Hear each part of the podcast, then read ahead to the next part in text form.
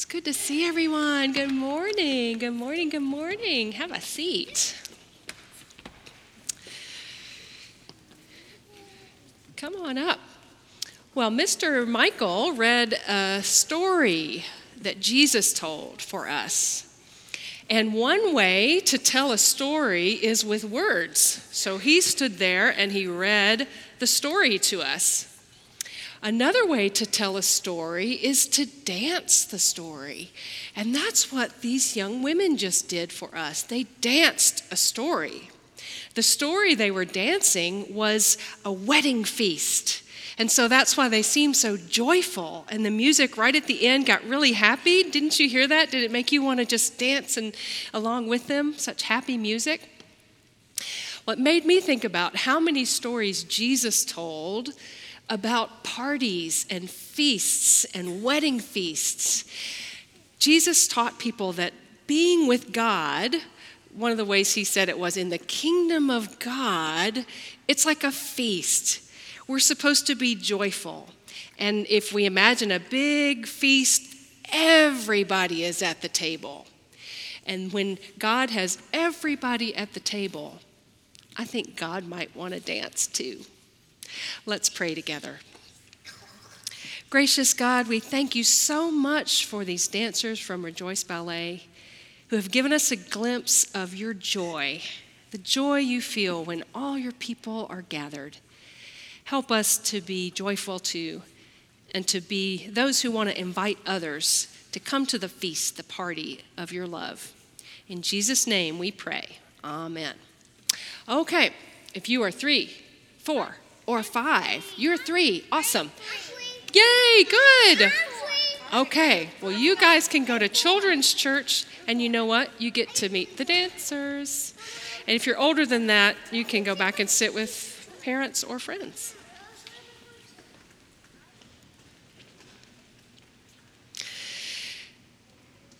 So we have the story of the feast danced before us today, and the story of the rich man and Lazarus that Michael read for us from the Gospel of Luke.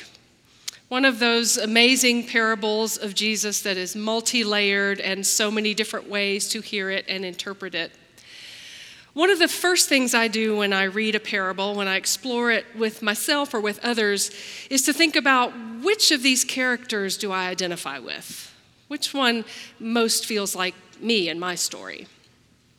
But that's a little challenging with this parable because Jesus paints the picture of two men who are extremely different and are sort of at the extreme ends of wealth and poverty.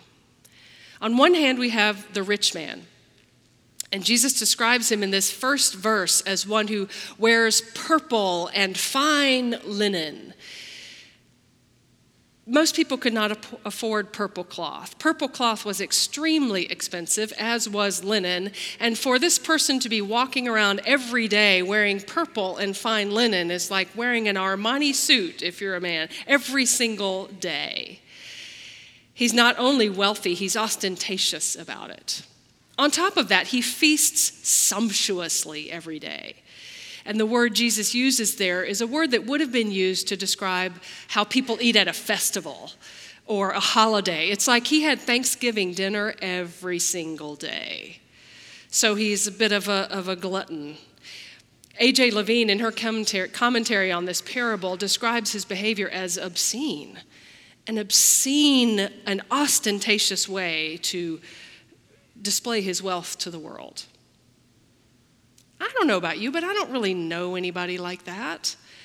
Not in my circle of people that I actually know. Maybe there's a celebrity or something out there, but, but I don't know people who are that ostentatious and self consumed like that. It's a little bit hard to identify with. On the other hand, we have this poor man named Lazarus who experiences poverty in every way possible.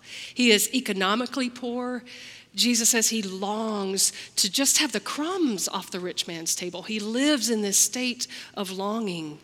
He is poor in health. He's covered with sores. He is poor in community. There is no one who cares for him. It is only the dogs who see him and who come to be with him. He is poor in every way, And I don't know what that's like either. It's hard to identify with his experience.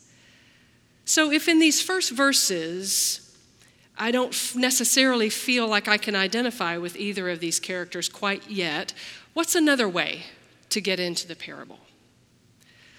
Well, I had the thought that perhaps we could look at the names and how Jesus uses names in the parable and see if that un- unlocks something for us.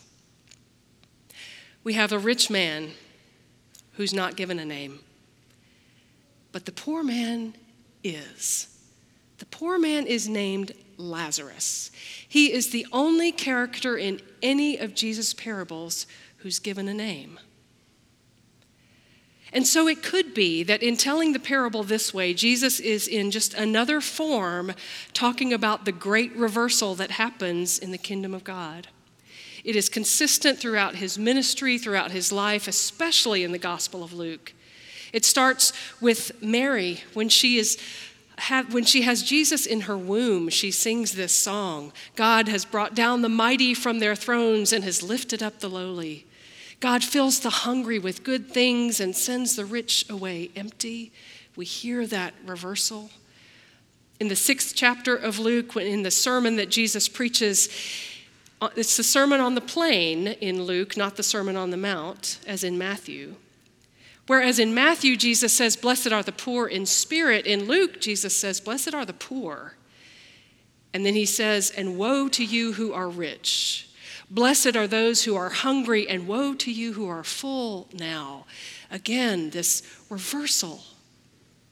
And Jesus seems to be preaching this theme over and over and living it out as a way of reminding all of us that God sees all of us, that we are all equal in the eyes and in the heart of God. And that in the kingdom of God, those who have suffered the most, the disenfranchised, the disinherited, are the ones who are put at the center of the table and celebrated. We're all invited, we're all included, but there's a special place in God's heart for those who, whose life on this earth has been especially poor. So, with the naming, I think Jesus does this. But there may be something else going on. Someone pointed this out in Bible study on Tuesday morning. I'd never thought about it before. Maybe Jesus doesn't give the rich man a name so that we have to identify with him a little bit. If he's given a name, there was a rich man named Joe, then we can look at his behavior and say, that's just Joe. I'm not like Joe. But if he doesn't have a name, then maybe he's kind of a, an open door. Maybe there's an invitation for us to to look at his example and ask ourselves, Am I like that? I think Jesus is lifting up this rich man as an example, not of what to do, but what not to do.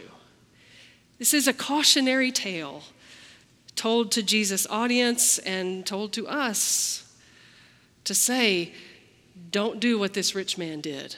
Put yourself in the story where he is and make some different choices. So, what is so bad about this rich man? He has a lot of stuff and he enjoys his stuff. He doesn't do anything actively to harm Lazarus or anyone else. I think, again, the naming can be a clue. When we follow him through this parable, we come to this moment where he and Lazarus have both died. They've both left this earthly life, and they find themselves in the afterlife. Now, let me say real briefly this is something we could talk about in Bible study or at another time, perhaps. I don't think Jesus is painting a literal picture of what the afterlife looks like. I think he is using these images and metaphors to teach a lesson about the here and now.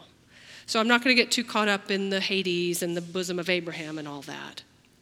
But we come to this moment where Lazarus is now in the bosom of Abraham, with God being comforted and known and loved. And the rich man is in Hades engulfed in flames, and there's a chasm between them. And he looks up to Abraham and says, Father Abraham, send Lazarus to come and cool my tongue with water. He knew Lazarus' name all along. Every day, when he walked out of his gate and stepped over Lazarus' body, he knew his name. And he did nothing. He did nothing to reach out to Lazarus and call him by name, even to see him as a fellow human being, to offer the hand of friendship or, or even charity to give him some crumbs from his table. It's an indictment. And it's not that he was wealthy that was the problem, it was that he did not see Lazarus as a human being. He thought his wealth made him better than other people. And even in the flames of Hades, he can't see it. Even when Lazarus is in the bosom of Abraham, he does not speak to him directly. He speaks to Abraham and treats Lazarus like a servant. Send Lazarus down to meet my needs. Wow. That's an indictment, and I, I want to be careful and examine myself too. Are there ways that I don't see people, that I think of myself as somehow, in some way, better than others? There's a moment in Abraham's response that another name is called. It's not a proper name. But Abraham responds to the rich man and calls him child. Child, don't you see? And that term is a term of endearment that a father would call a child a son. And to me, the whole parable turns on that moment because it is a it is a word of love and compassion, a word of invitation. It's not a condemnation, it's not an indictment, it's not pouring guilt on the rich man. It's it's compassion for the tragic loss of opportunity. This man had an opportunity to get to know Lazarus, to be in a relationship with him, to learn from him and he from him, to share what he had with him and experience the joy of connection with another human being, to get a taste of the feast of the kingdom of God. As our dancers have helped us to see this morning, as Jesus described again and again in so many other of his parables, the reign of God is a feast where Everyone is invited, and we all get to learn from one another and share with one another. And there's an abundant joy that comes with that in life here and now. And this rich man missed the opportunity and missed the chance. So maybe if we are anyone in this parable, we are those five brothers of the rich man who still have time who still have an opportunity to build the kingdom of God, experience the blessings that come with relationships with other people, with all kinds of people. The irony of all of this was not lost on me this week. As I walked into the church building on Tuesday morning to help lead Bible study, I was going in the door of the lower level, because that's the door I usually come in. And between the dumpster and the wall of the church, there was a woman sleeping. I walked over to her and I recognized her face, but I didn't remember her name. She was sound asleep, and I knew that sleep could be hard to come by on the streets, and she was in a safe place. So I went on up to Bible study. And we talked a little bit about it in Bible study. And I was convicted by the fact that I did not know her name. But I did know that in just a couple of hours, the doors of the church were going to open and that she would be welcomed into the quiet place, as we call it. Every weekday from 10:30 to 2:30, we open up that part of the church for folks to come and get a cup of coffee, a glass of water, to sit and put their feet up and take a nap, to go to the clothes closet if they need to, get a snack bag, a bus pass but even more importantly, to come inside and be called by name. And those of you who work at the quiet place, I see many of your faces this morning, you know that you are blessed by those relationships and knowing their stories and knowing their names and being known by them. I know her name now. And now I feel even more deeply invited by God to enter into more of those relationships for my sake as well as for the sake of the kingdom of God. So I'm grateful to be part of a church that wants to see people and to welcome all people at the table and to continue to make room and more room and more room for others to join in the party and the feast that is the kingdom of God.